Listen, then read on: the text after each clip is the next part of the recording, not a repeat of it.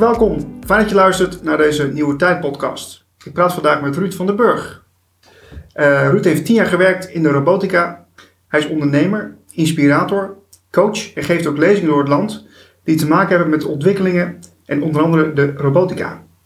Ruud, van harte welkom. Dankjewel Niels. Fijn dat je er bent. Ja, leuk. Laten we, laten we een mooi gesprek hebben over robots. Ik praat daar graag over. Ja, ik weet het. En het is ook uh, eigenlijk een, thuiswedstrijd voor jou. Ja, klopt. Uh, hier in Zwolle. Ja.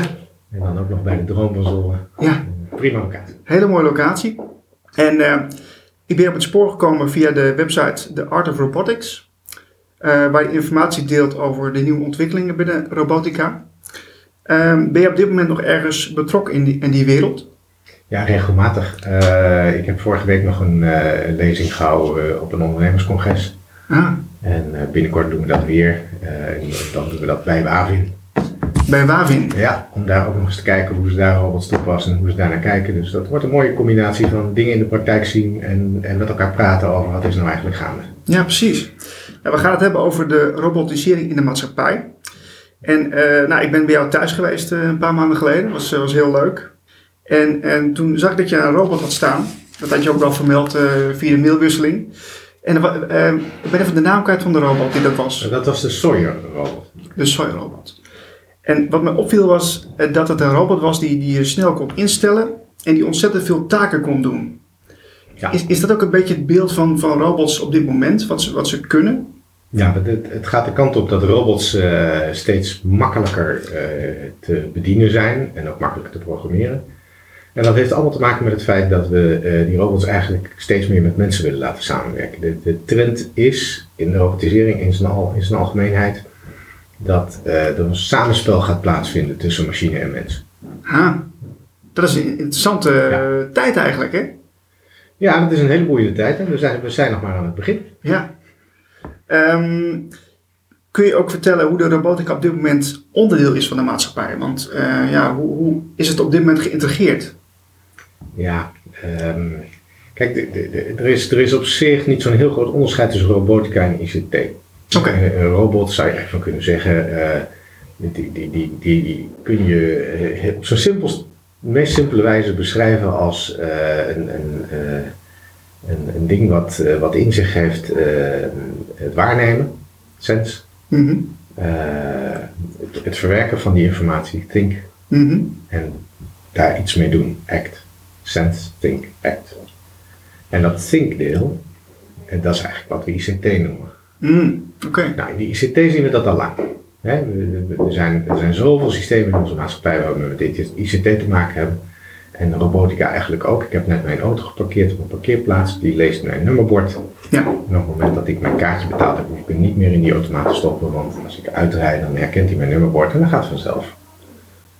De slagboom open. Ja. Nou, dat is een vorm van robotisering.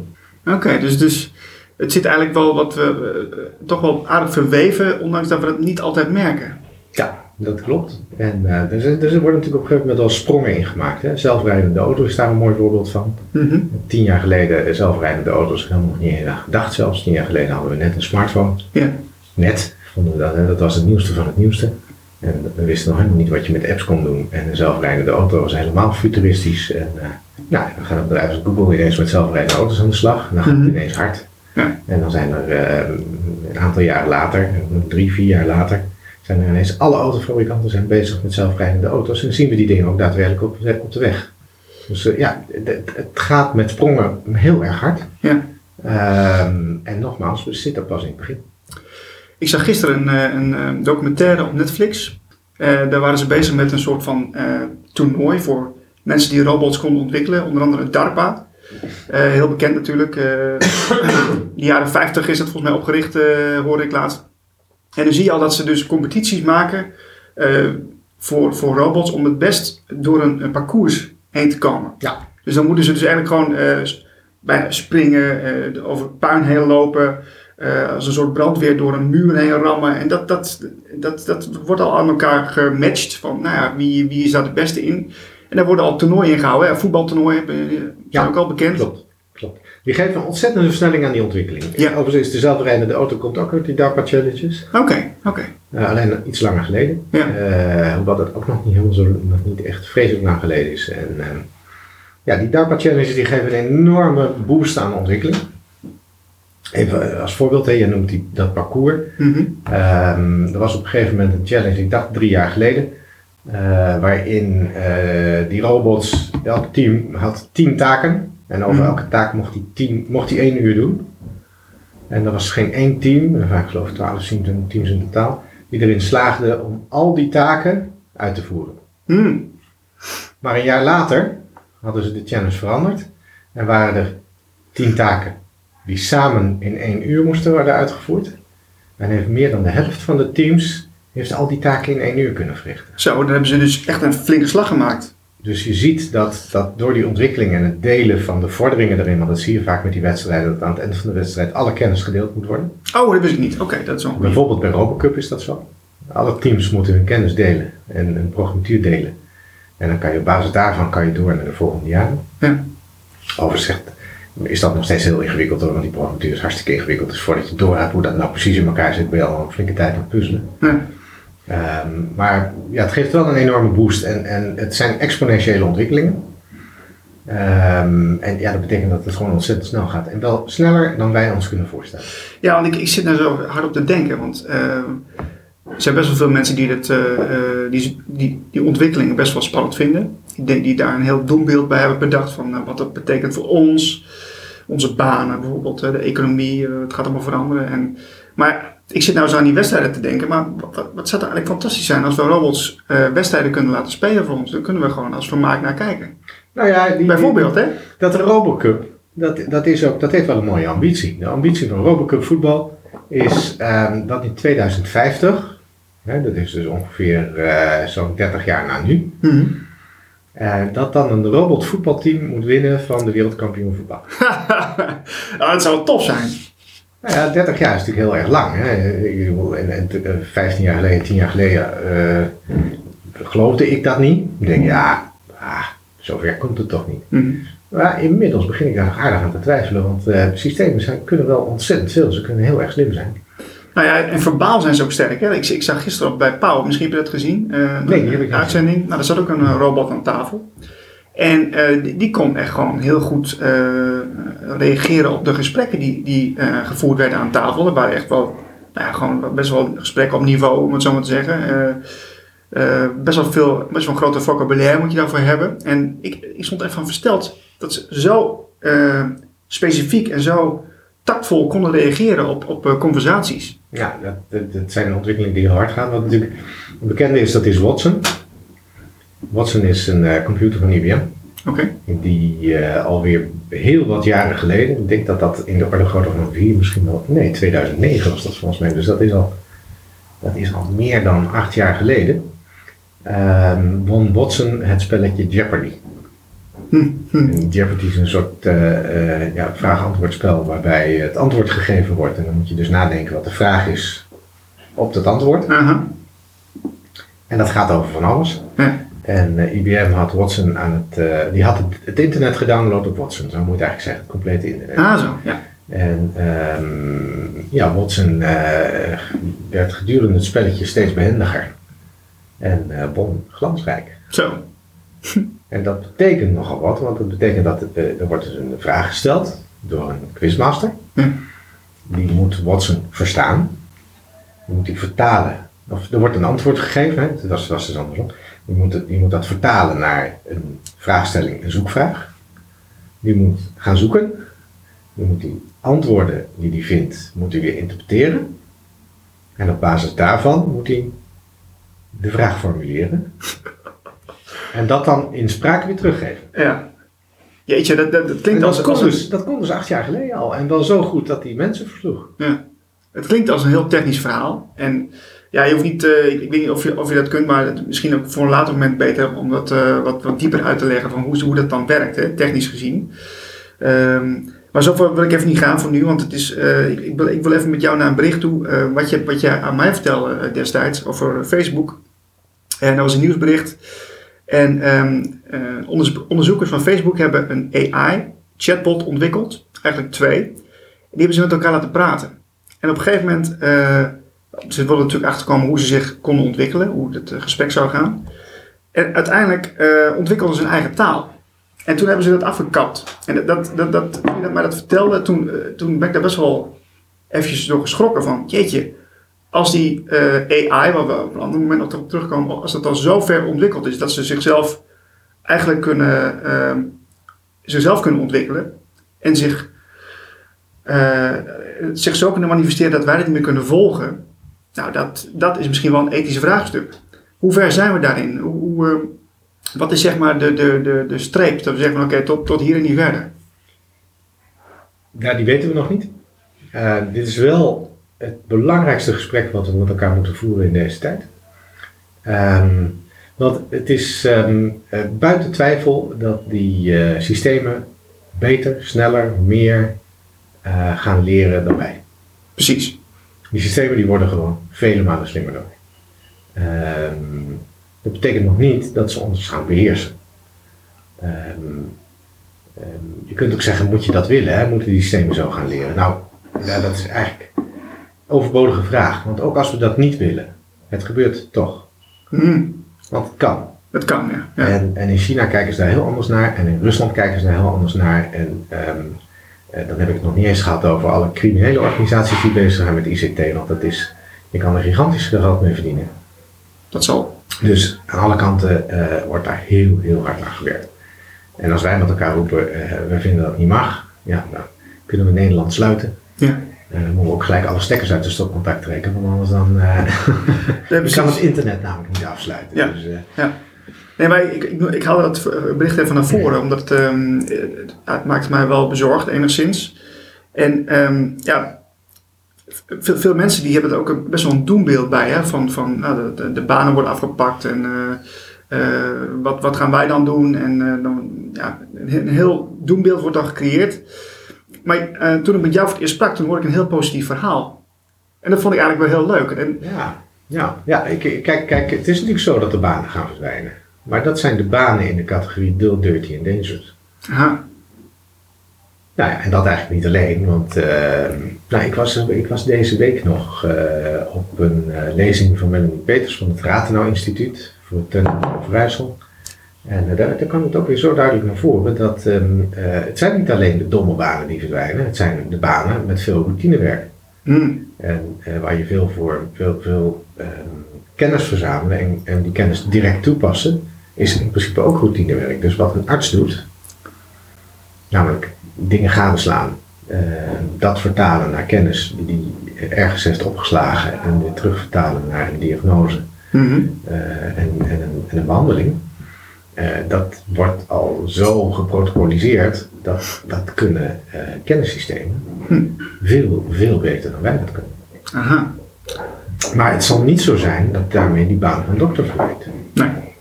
Want ik moet er toch niet aan denken dat ik achter een computer zit die mij gaat vertellen hoe het met mijn gezondheid is. En dat ik dan denk van ja, weet je, dat kan jij nou wel vinden systeem, maar ik voel toch echt iets anders. Ik weet niet hoe ik het jou onder woorden moet brengen, maar, maar ik ga dit niet doen. Nee, nee precies. Maar dat, dat, ja, dat, is, dat, dat speelt het gevoel een beetje mee ook dan. Ja, dat, ja, dat speelt enorm mee. Ja. En um, uh, wat dat betreft, we kunnen dus eigenlijk al dat hoofdwerk, dat, dat kunnen die systemen wel. Um, nou was recent Dalai Lama in, in, uh, in Nederland en die zat ook in, in gesprek met deskundigen over uh, technologie en compassie. En daar kwam dat op een gegeven moment ook zo mooi naar voren. Er was het Maarten Steinboeg die daar wat mooie vragen over stelde. En, en de Dalai Lama die daar op, op een gegeven moment antwoordde. Dat alles wat, wat, wat te materialiseren is, dat kunnen die systemen beter dan wij. Mm -hmm. Maar er is nog zoveel wat niet te materialiseren is. Hè? Onze emotie, onze... En, en, en daar, daar weten we gewoon niet wat de toekomst brengt. Maar voorlopig zal dat het onderscheid zijn tussen de machine en de mens. Ja, in jouw uh, presentatie uh, um, kwam ook naar voren dat we dus hebben twee hersenhelften. En uh, jij, jij gaf grofweg aan dat we dus um, met de ene hersenhelft die wordt gebruikt voor creativiteit. En de andere hersenhelft, dat zou dan iets voor de robots kunnen zijn om zich te ontwikkelen, om um, zeg maar de, de, master van te worden. Ja. En dat, dat zullen ze in de, in de logica en in, in, in de rekenkunde zullen ze dat ook ongetwijfeld worden. Um, Maar is dus creativiteit, als ik het dan goed samenvat voor mezelf, is creativiteit dan voor de mens het, eh, het ultieme, wat we, wat, waar we eigenlijk ons op moeten focussen? Ja, dat, dat, dat, dat, dat weet ik niet. Het is in ieder geval heel erg belangrijk. Eerst nog even over die twee hersenhelften. Eh, is, dat is inmiddels ook allemaal weer legd, hè, dat dat in twee hersenhelften is. Dus, Ja, het is een beetje- maar het is- maar het ja. versimpelt het wel lekker. Hè, Ja, dus- dat bedoel ik eigenlijk. en, en als het dan zo is dat eh, de linker hersenhelft de logica is en de rechter hersenhelft de creativiteit, ehm, dan, dan weten we in ieder geval wel zeker dat we tot nu toe ons onderwijssysteem op die linker hersenhelft hebben gebaseerd. Ja, nogal. En, en we weten ook zeker dat, dat die robots en die machines daar gewoon veel beter in worden dan wij. Ja, dat kunnen we vaststellen. Dus we moeten iets anders. En eh, het antwoord wat we daar nu op weten, dat is dat het in die creativiteit moet zitten. Dat het veel meer in die, in die minder tastbare factoren moet zitten. Lekker met je intuïtie aan de slag. En, Ja. eh, Hij gaat vertellen, intuïtie, hou ik helemaal niet van, eh Ruud. Dat zullen we gezellig doen. Ik wil, ik wil voorspelbaarheid, heerlijk. ja, maar dat is de wereld van de robots. Die wordt Ja, heel voorspelbaar. Voorspelbaar en, eh, en duidelijk. En, eh, ja, ja. Ja. Ehm, ja, ik ben toch benieuwd hoe jij er naar kijkt. Hè, van, ehm, wat zal de robotisering op grote schaal zeg maar, voor impact hebben op de maatschappij? En kun je daar misschien ook een heel concreet voorbeeld van, eh, van geven? Nou ja, ik denk eh, dat we in alles robotisering gaan terugvinden. Ik heb natuurlijk al een paar, paar voor- voorbeelden genoemd hier en daar. Ehm, ik denk, eh, ja, buschauffeur. Waarom zouden we eh, nog een chauffeur op de bus zetten? Die gaan niet zelf rijden. Vrachtwagenchauffeur. Gaan, gaan we allemaal zo doen. Al die mensen die in ehm, ehm, pakhuizen, warehouses werken om, om dingen te pakken en in een doos te stoppen. Gaan we robotiseren. 2000, eh, 2021 wil bol.com 80% van zijn werkzaamheden in zijn nieuwe distributiecentrum gerobotiseerd hebben. Oei, dat is flink. Ja. Ja. Maar dan gaan alle studentenbaantjes weg. Ja, misschien komen er wel andere studentenbaantjes. Ik vind het nog steeds leuk om een ijsje te kopen bij, eh, bij een ijsverkoper. Ja. Maar als, als dit, eh, dit, dit neemt een vlucht, eh, moeten we ons daar niet een beetje voorbereiden of zeggen van nou dat gaat vanzelf? Nou, voor een deel gaat het vanzelf. Ehm, ik denk dat we het aardig kunnen vergelijken met de introductie van de computer. Ehm, die, ging, die ging ook vanzelf, maar daar hebben we ons wel op voorbereid, onder andere met PC-privé-projecten. Hè, met die projecten zijn we allemaal die computer goed leren kennen. Eh, er zat weinig verplichting achter, dus we konden lekker spelen. Nou, dat spelen is goed, want het geeft creativiteit. Ehm, ja, ik, ik denk wel dat het goed is om ons spelenderwijs meer vertrouwd te maken met wat de machines nou eigenlijk kunnen en hoe wij ons daartoe gaan verhouden. Ja. Hmm. En spelenderwijs. ehm dus, dat, dus eigenlijk moet het maar laten gebeuren en moeten we een beetje daarmee eh, nou, ja, spelen inderdaad. Ja, dus, zegt nou al, ja. Weet je, spelen is natuurlijk, is natuurlijk zo'n zo'n zo'n term waarbij je dan denkt van ja, maar bij- spelen eh, hebben we daar de tijd van voor, willen we daar de tijd wel voor nemen. Experimenteren is ook een vorm van spelen. En als we niet weten hoe de toekomst eruit ziet, en volgens mij weten we dat niet, omdat er zoveel aan het veranderen is en ja, al die veranderingen die hangen op een of andere manier samen, maar, maar het is zo complex niemand kan vertellen hoe de wereld er over tien jaar uitziet. Nee. Nou ja, goed, het is de afgelopen tien jaar ook al heel veranderd. Hè? Je ziet met die mobiele telefoons eh, wat je daar allemaal mee kunt. Ja. En eh, de, de technologie die eraan komt. Ik bedoel, eh, volgens mij zijn het holografische projecties in de lucht. Hè? Die kun, je- daar kun je ook al dingen aan, aanklikken. Dat zie je dan in science fiction films. Maar mij is eh, laatst verteld dat dat ook gewoon wel aanstaande is. Dat soort eh, technologie. Ja, ik denk dat, dat degenen die science fiction films maken, en dan heb ik het wel over de goede science fiction, en niet over de pulp, Ja, ehm, die hebben zich wel zo verdiept in ehm, eh, de mogelijkheden en daar op een goede manier een fantasie op losgelaten, dat ik eigenlijk wel verwacht dat, nou laat ik zeggen, toch een belangrijk deel van wat we in die film zien, dat dat op een of andere manier realiteit gaat worden. Ja en, nou, En dat, en dat is het natuurlijk al. Hè? Ik bedoel, zo'n materializer, dat je een kopje, eh, of dat je een, een- eh, tegen een apparaat zegt, ik wil een kopje koffie, en dat die moleculen bij elkaar brengt die een kopje worden, en Mhm. andere moleculen bij elkaar brengt die koffie zijn, en dan heb je je kopje koffie. Ja, nou ja, dat, kun- dat kun je ook wel even terug horen in mijn eh, eh, podcast met eh, eh, Constant Hogenbos. Die eh, zit ook in, in de filmwereld. En die- Mhm. die vertelde altijd dat er gewoon hele scripten klaar liggen voor films. En dat ze daar ook echt mee bezig zijn. Ook voor science fiction films. Om te kijken van eh, wat, wa- eh, waar zit de realiteit en waar, waar, zit, waar zit echt de, de, de fictie. Dus er wordt al met wetenschappers wordt al over gesproken van Ja. wat, wat, wat, wat houden we voor mogelijk. Dus dat wordt eh, zeker meegenomen in films. Dat, daar heb je gelijk in. Nou ja, we zien dat, dat engineeren op molecuulniveau zien we eigenlijk nu wel een beetje gebeuren. Hè? Die nanotechnologie gaat daar al dicht naartoe. Ja, dat kun je niet zien, hè, nano. Dat is heel klein. Nano is heel klein. Ja. Ja, ja, ja.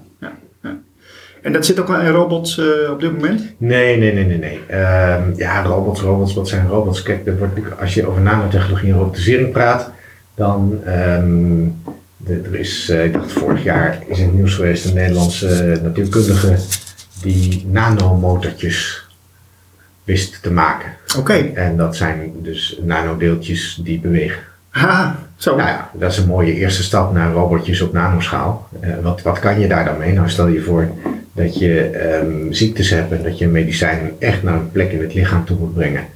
eh, zonder dat je die plek weet, omdat die misschien wel voortdurend verandert. Mhm. Dan zou je iets kunnen met, met minuscuul kleine dingetjes die eh, medicijnen naar de juiste plek brengen. Zo. Bijvoorbeeld. Dat zou een prachtige doorbraak zijn in al die eh, vervelende ziektes die we nu hebben. Ja, dit is wel een beetje de heilige graal. Hè? Ja, dat is er, wel is, er allemaal nog, is er allemaal nog lang niet. Maar Nee. er zijn wel iedere keer hele kleine stapjes in de ontwikkeling die wel die kant op wijzen. Dat, Ja. dat het daar naartoe gaat. Nou ja, ik, ik, eh, ik zou ook wel, eh, zeker in deze setting, een robot die je microfoon vasthoudt, in jouw geval, zou ik het ook wel heel prettig vinden. Ja, dat is dat wel plezier. Want je krijgt Zet- daar de lamme arm van als je niet op past. Eh, voor de luisteraar, we zetten er een foto bij. Dat komt goed. Voordat ze denken van, we hebben ze het over. Ehm, ja, ik, ik kwam in jouw presentatie ook iets anders tegen. Dat wil ik nog even benoemen. Ehm, dat, gaat dan, dat heeft ook te maken met robotisering. Data is het nieuwe olie. Dat is een quote die ik eh, tegenkwam. Eh, ja, wie de meeste data verovert, heeft de, de beste uitgangspositie. Eh, dus als onze focus meer op data ligt, wat, zal het voor, voor de burger con- concreet veranderen? Ja, om direct met het antwoord te beginnen en daarna pak ik hem even eh, wat, wat dichter bij het begin terug. Ehm, voor de burger betekent dat dat hij ontzettend moet waken over wat hij eigenlijk met zijn data doet en waar hij het weggeeft. Dat is iets wat we niet gewend zijn, maar daar zullen we echt aan moeten gaan wennen. Informatie. Ja, want, want, want ehm, het gevaar zit erin dat als je je data maar weggeeft, ehm, dat je er eh, direct daarna mee gemanipuleerd wordt.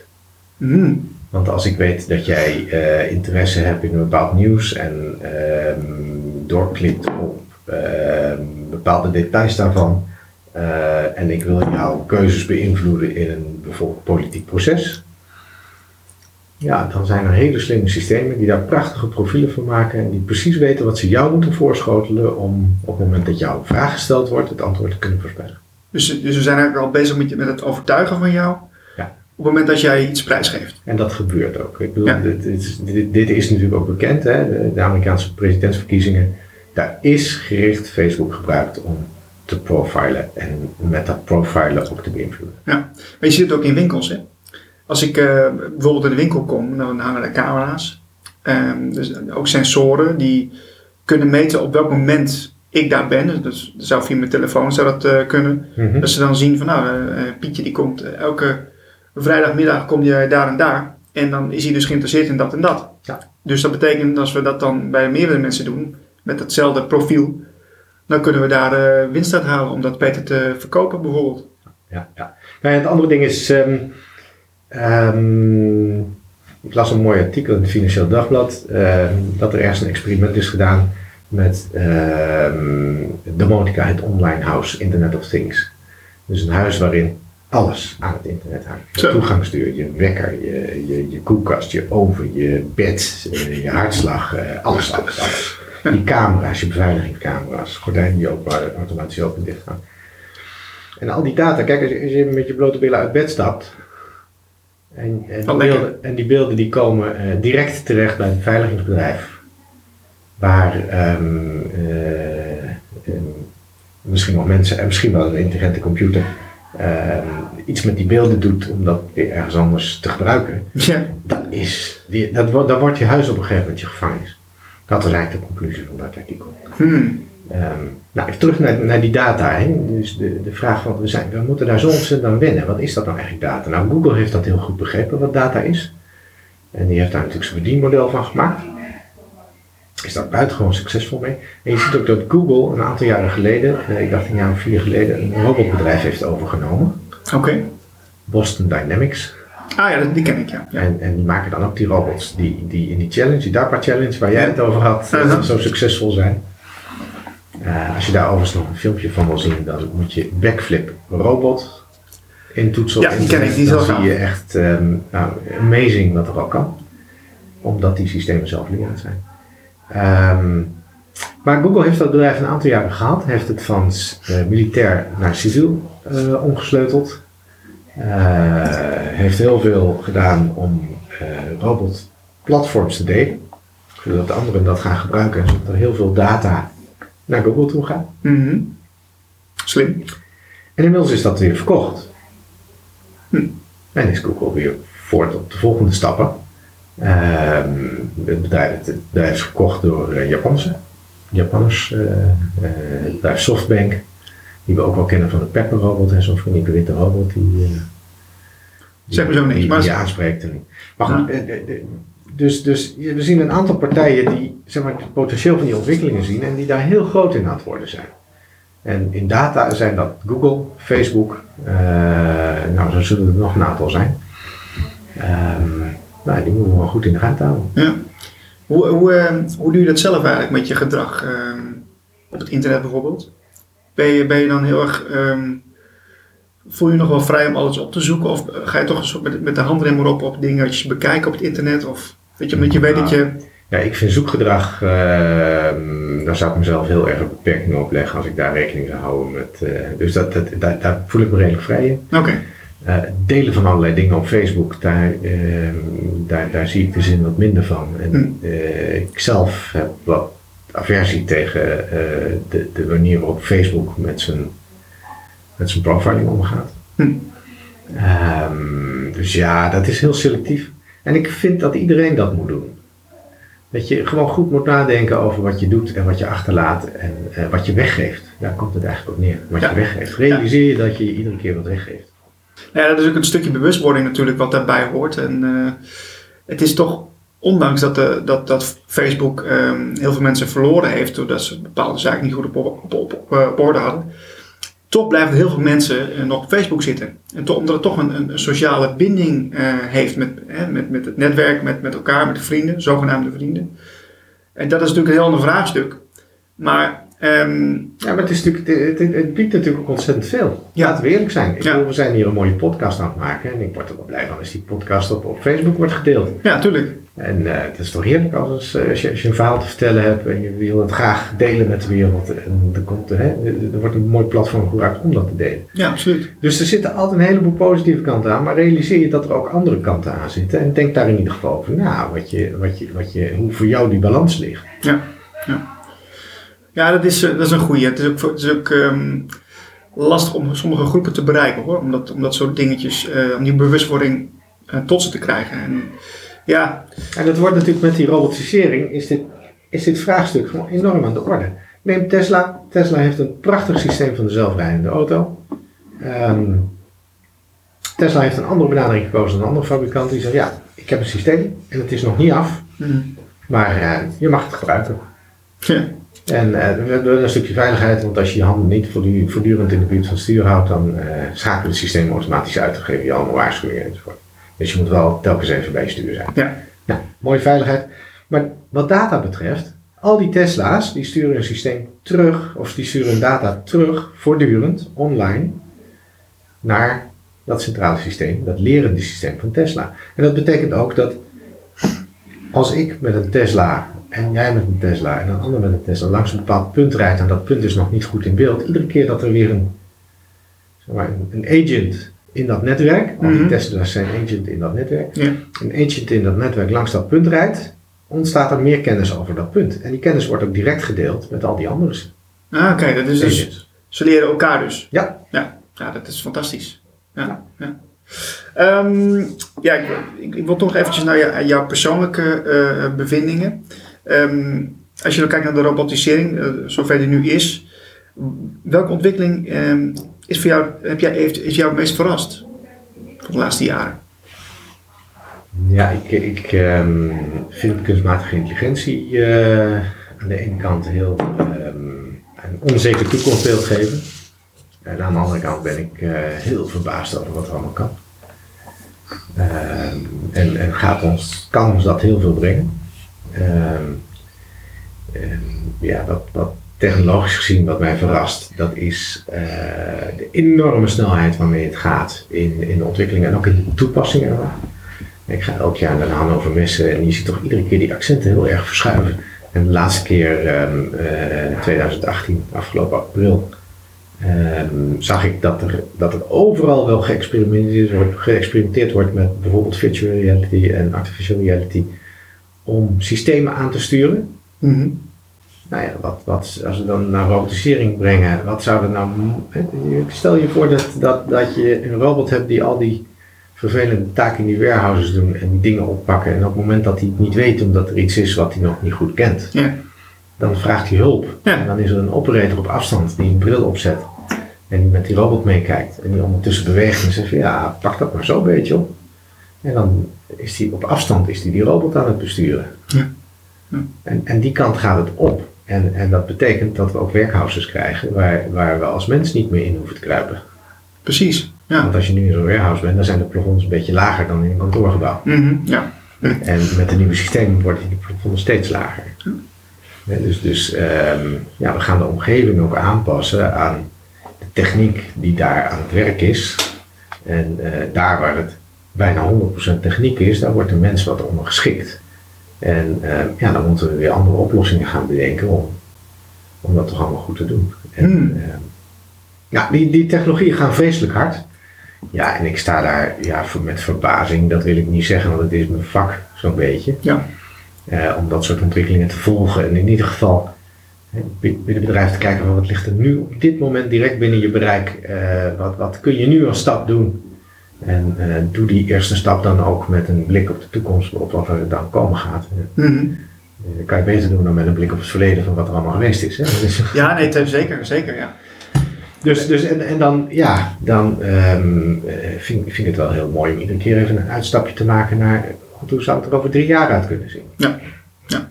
En ik ben er toch iedere keer weer positief verrast over hoe hard het gaat. Kijk, dat is leuk om te horen. Ehm, ik, eh, ik ga even afronden zo meteen, want we, we zitten al aardig in de tijd. Ehm, ik wil toch even een soort toekomstperspectief van je horen. En Ik weet dat je daar eh, toch altijd een beetje terughoudend in bent, maar ik ga het toch je voorleggen. Staan we over tien jaar nog achter de lopende band? Of denk je van, nou, nou, over tien jaar is dat echt wel eh verleden tijd? Nou, ik denk als het, ehm, eh, als het gaat over de, de toepassing van die technologie, over tien jaar hoeft het niet meer. Wil Nee. niet zeggen dat we het niet meer doen. Ah, Oké, ja, precies. Dat is weer een andere vraag, ja. Ja. Want, want ik denk dat er nog steeds activiteiten zijn waarbij we zeggen, ja, die flexibiliteit van de mens, eh, dat kan voorlopig nog niet geëvenaard worden door systemen. En ehm, als we kerstpakketten gaan inpakken en daar moeten ehm droogbloemetjes in, Ja. eh, dan lijken me droogbloemetjes voorlopig heel erg lastig eh, eh, om met een mee te pakken. ja. Dus ehm, eh, ik, ik denk, ja, over tien jaar staan we nog steeds achter de lopende band, maar veel minder Mhm. en veel bewuster. Oké. Mensen die luisteren naar deze podcast hè, ehm, en die toch een beetje ehm, sceptisch zijn over eh, robotisering van de maatschappij, wat wil je ze meegeven? Tot slot? Ehm, sceptisch naar de toekomst kijken is natuurlijk niks mis mee. Alleen je ogen sluiten voor wat er gebeurt, daar is wel wat mis mee. Dus blijf om je heen kijken. Precies. Hoe kunnen mensen jou bereiken? Ehm www.art-of-robotics.nl Ruud, dank voor je tijd. Voor meer informatie en podcasts ga je naar de website blikopdemaatschappij.nl